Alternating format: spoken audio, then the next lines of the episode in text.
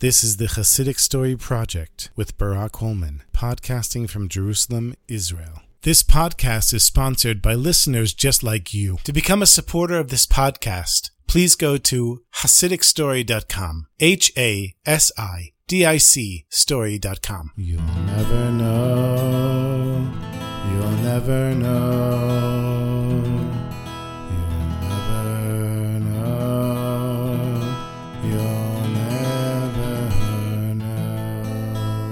Soon after Reb Shneur Zalman of Liadi became a Rebbe, he had a chassid by the name of Reb Gavriel, who lived in Vitebsk. And because he had become a chassid, and it was considered as if he had left the Jewish religion and joined what they called back then the sect, he was persecuted by his family, his father, his brothers, all of his relatives, and they did everything they could to ruin his business and destroy his life. But despite all that, Reb Gavriel didn't give up on being a chassid of Reb Shneur Zalman, and every now and then he would go to visit his Rebbe in Liozna. And every time he made a visit, he didn't mention anything to the Rebbe about how his business was failing because of his family persecuting him and trying to punish him for becoming a chassid. Never mentioned anything and always gave however much money the Rebbe asked him for, whether it was supporting the local community, the scholars in the land of Israel, or ransoming captives. And every time he came to the Rebbe, he didn't mention another problem that he'd had.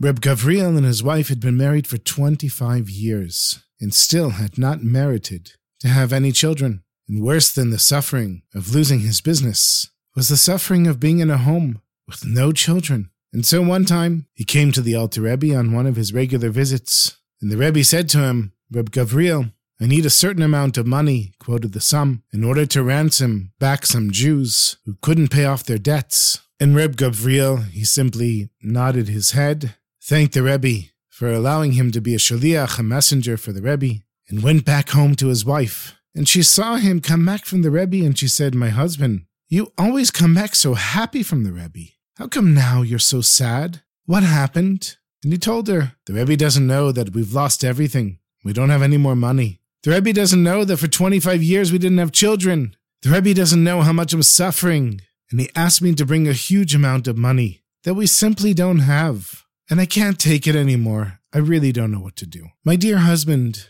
aren't you a chassid of the Rebbe? Haven't you told me so many times that our Rebbe teaches us that we always have to have faith in Hashem and trust in Him and be constantly happy no matter whether we have money or not? So why are you unhappy? Hashem brought us to this point, and Hashem expects us to be happy, and the Rebbe expects us to contribute that amount of money. And while her husband sat there learning, trying to figure out how to be happy when things were not going so well, his wife went out secretly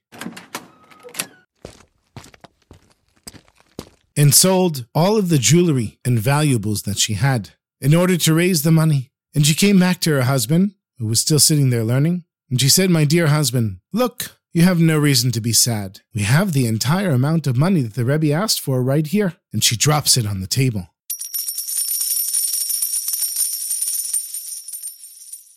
And he looks at it and he says, Where's this from? She said, I sold everything we had, you know, all the jewelry that you give me over the years. I took the silver buttons off my dresses. I took the candlesticks, all the silver, gold, everything we had in the house. I sold it all. I mean, what do we need it for anyhow? Here we get the merit of giving tzedakah, of helping our fellow Jews. That means much more to me than wearing some beautiful jewelry. I get to wear the mitzvah. It's much more beautiful than anything I sold. She told her husband, You know what? I think you should go right now to the Rebbe and bring him the money. But Reb Gavriel, he said, You know, usually the Rebbe sends a messenger here to collect the money whenever the Rebbe is ready. And so probably we should just put the money aside and wait until the messenger comes. I mean, if the Rebbe needed the money right away, he would send the messenger right away. But very quickly, Reb Gavriel's brothers started causing him more problems in business, and he lost even more money than he had lost before. And he was worried that if he left the money in the house, he would be tempted to use it.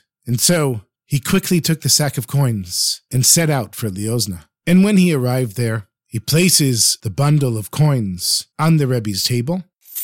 And he says, Rebbe, let me tell you, my business is so bad. We had to sell basically everything in the house to raise this money. I know the Rebbe always sends a messenger to pick up the money, but I'm worried if I didn't give it to you now, I would end up spending it because we don't have anything left at home. And the Rebbe tells Reb Gavriel to open up the bundle, and he opens the sack with the coins, and he was surprised to see that the coins were shining. It looked like they were brand new, that they had just been minted right there that day. And the Rebbe, he leans his head on his hands and raises his head up, and he says, You know, the contributions that were given to the Mishkan, to the tabernacle, when the Jews were in the desert, included gold, silver, and copper. But the only metals that shone were the mirrors used by the women, and the wash basin and the pedestal were the last items to be made and the first to be used in the service in the Mishkan. So tell me, Reb Gavriel, are these coins from ancient times? From the coins that were given in the desert by the Jews when they left Egypt? And Reb Gavriel, he didn't know what had happened with the coins, but he didn't know what he went through in order to get those coins. And he said, Rebbe, I've suffered for so many years for being a chassid. My family has caused me so much suffering. And even though we'd suffered so much, my wife, She's such a tzaddiket, such a righteous woman. She remained joyful, and she happily sold all of her jewelry, candlesticks, and even the buttons off her dresses in order to give you this money. And Rebbe, you know, it's been 25 years we've been married and we don't have children yet. Oy, Rebbe, I'm suffering so much. And once again, in a state of dvekus, in deep meditation, the Rebbe leans his hand on his head and looks up at the ceiling again. He says, Bas Dina, Batel Dina said, Your difficult times are over. May Hashem grant you and your wife, sons and daughters, and a long life to see your grandchildren and even your great grandchildren. And may Hashem bless you that you become rich again. And everywhere you look, you will make money, and people will love you, and you'll be able to give tzedakah, and you'll be able to help other people, and you'll be able to serve Hashem with complete joy. He said, Close your business and start dealing in gemstones. And I promise you, all of this will come true.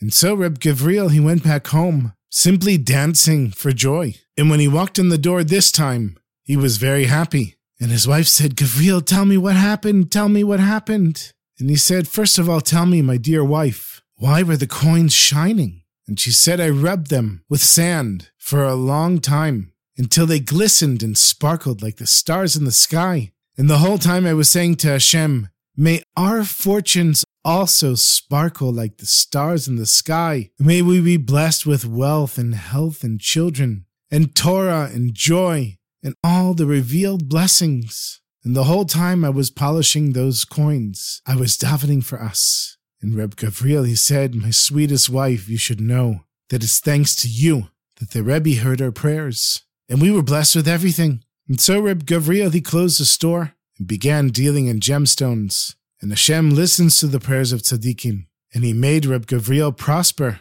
and he found favor in the eyes of everyone, the local noblemen and the squires. They were his regular customers as well, and clients came from all over Europe to buy from him, and he became exceedingly wealthy and gave tzedakah all the time to everyone he possibly could. And a year later, his wife gave birth to their first child, a son. Mazel tov. And within three years, they had had three children, and his business was growing. And everyone who saw him liked him so much, they gave him the nickname Gavriel the Likeable. And after 40 years, he handed over his business to his sons, spent his days learning Torah, davening, and giving tzedakah. And it was thanks to him that the Hasidic community of Vitebsk grew and became such a warm and joyous community. Dee da da da,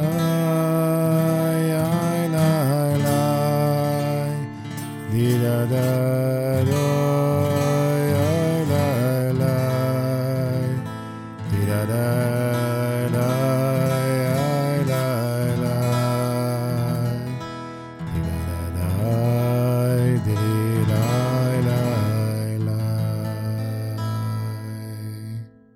Last week, I shared with you a personal Hasidic story. If you haven't listened to it yet, go back to the last episode and listen. And just by chance this morning, I heard another story that I have to share with you. So I don't know if you know, my sweetest friends, I had such a sweet and beautiful and wonderful teacher and rabbi for around 20 years, Reb Shalom Brodt. And I wrote a book about him after he passed away called The Shtickle Shalom. In all those years, I was friends with an elderly Breslover Chassid, and I wanted to learn with him for many years. But it was only after Reb Shalom passed away, and really only recently in the last year, that we started learning together. And this man who's in his 80s, he's had basically every health problem you could think of. Poor man. Multiple heart surgeries, failed kidneys, had all of his teeth pulled out, Parkinson's, and somehow, my friend, Reb Aaron, he just keeps on going. And not only does he keep on going, he does it with true joy, the joy of a Breslever Chassid. And we learn Breslever Chassidus, we learn Rabbi Nachman, Reb Nassan. And you know, when you're chavruta, so you spend a lot of time together and you end up having conversations as well. And we become good friends over the years. And unfortunately, Reb he ended up in the hospital recently. He had an infection in his foot. This was going on for many months. He would come to shul, but he would limp and I would help him back home. And at some point, he couldn't come to shul anymore. It was too hard for him to walk.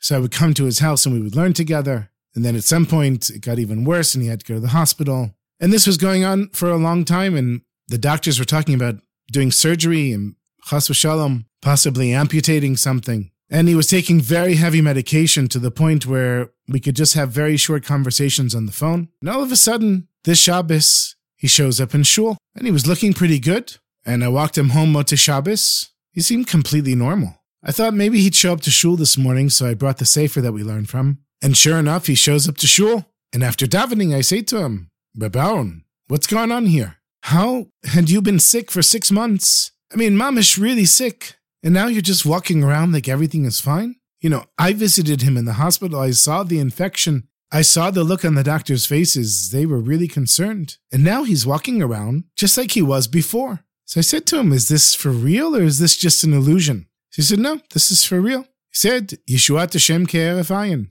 Hashem's salvation comes in the blink of an eye. So that's it. I'm healing now. So I said to him, How can it be? You took all this medication, all these things that you went through. What happened? So he has this laugh. he starts laughing. And I said, What happened? He said, Well, you know what? I was laying in bed and I'm taking this heavy medication and it's killing me. It's wiping me out. I have no appetite. I have no energy. I haven't been in a mikvah in months. I haven't davened with a minyan in months. So I said, You know what? Rabbi Nachman said, Don't take pills. And he said, I'm stopping to take the pills. I can't take it anymore. So let me tell you, within a day, my appetite came back.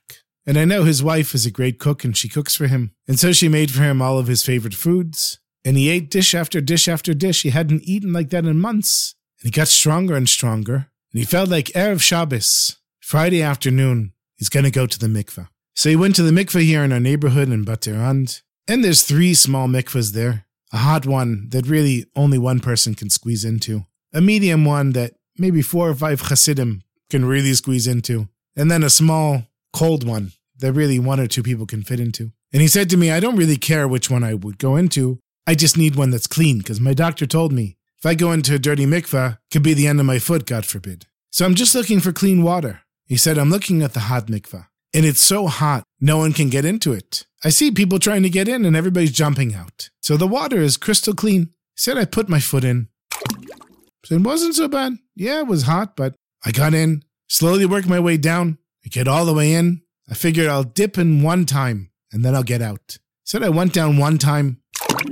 Said I think I can do another one. Did another and another and another. He did five times in total. And that was it. It was too hot. He couldn't stand there anymore. He said he came out, went to the shower, and cleaned the wound. He said, You won't believe what happened. His foot was completely swollen because there was an infection in the bone. Because of the swelling, his nail was pressing against the skin. And the doctors were afraid to remove the nail because they didn't want to cause more problems. He said, when I'm in the hot water there, somehow Hashem removed the nail and all the pus came out of the infection. Said, I went into the shower and my foot went down like I'd never seen since this problem started. Now I'm recording this story on Sunday and that was on Friday. He told me I went, I put some polydine, antibacterial, and he said, that's it. The pain started going down. The infection started going down. He said, so I went to the mikveh again on Shabbos. And I went again this morning. And he said, I've never felt better. I told him, you know, Ravon, this is a, a Hasidic story. And he said, ah, don't start with the Hasidic story stuff. Give me a break.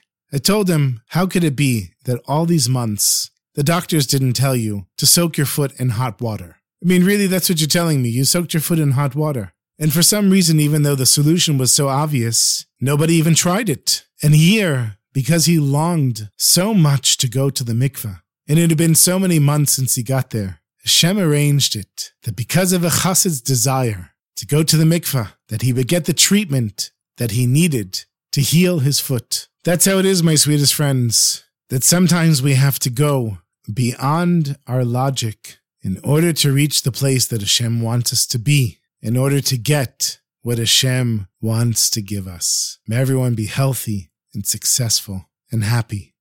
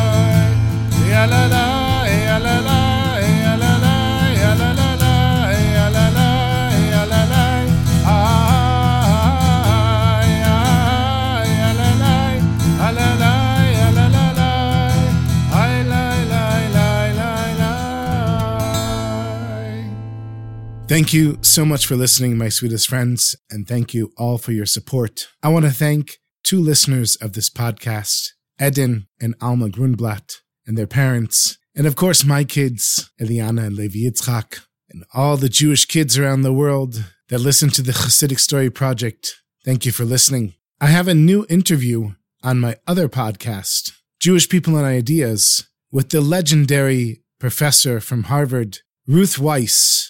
Here's a little preview of our interview.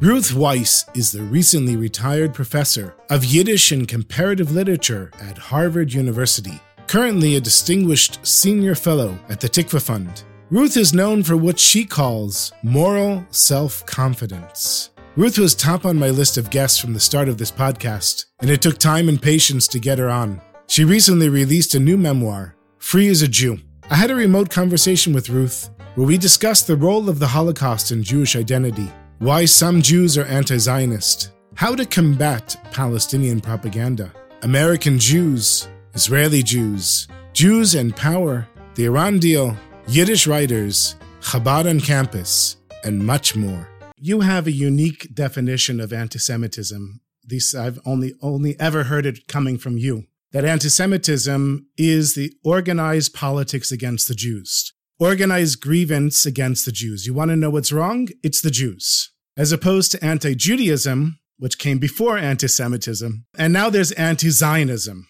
which you say is worse than the previous two because it denies the Jewish people a legitimate right to their homeland. So, why would Jews be anti Zionist? Uh, well, I understand, but you, you see, I understand, but I think that again, here, if you look at things politically, I could tell you that there is actually you can you could almost say it scientifically that there's a, a principle that exists always.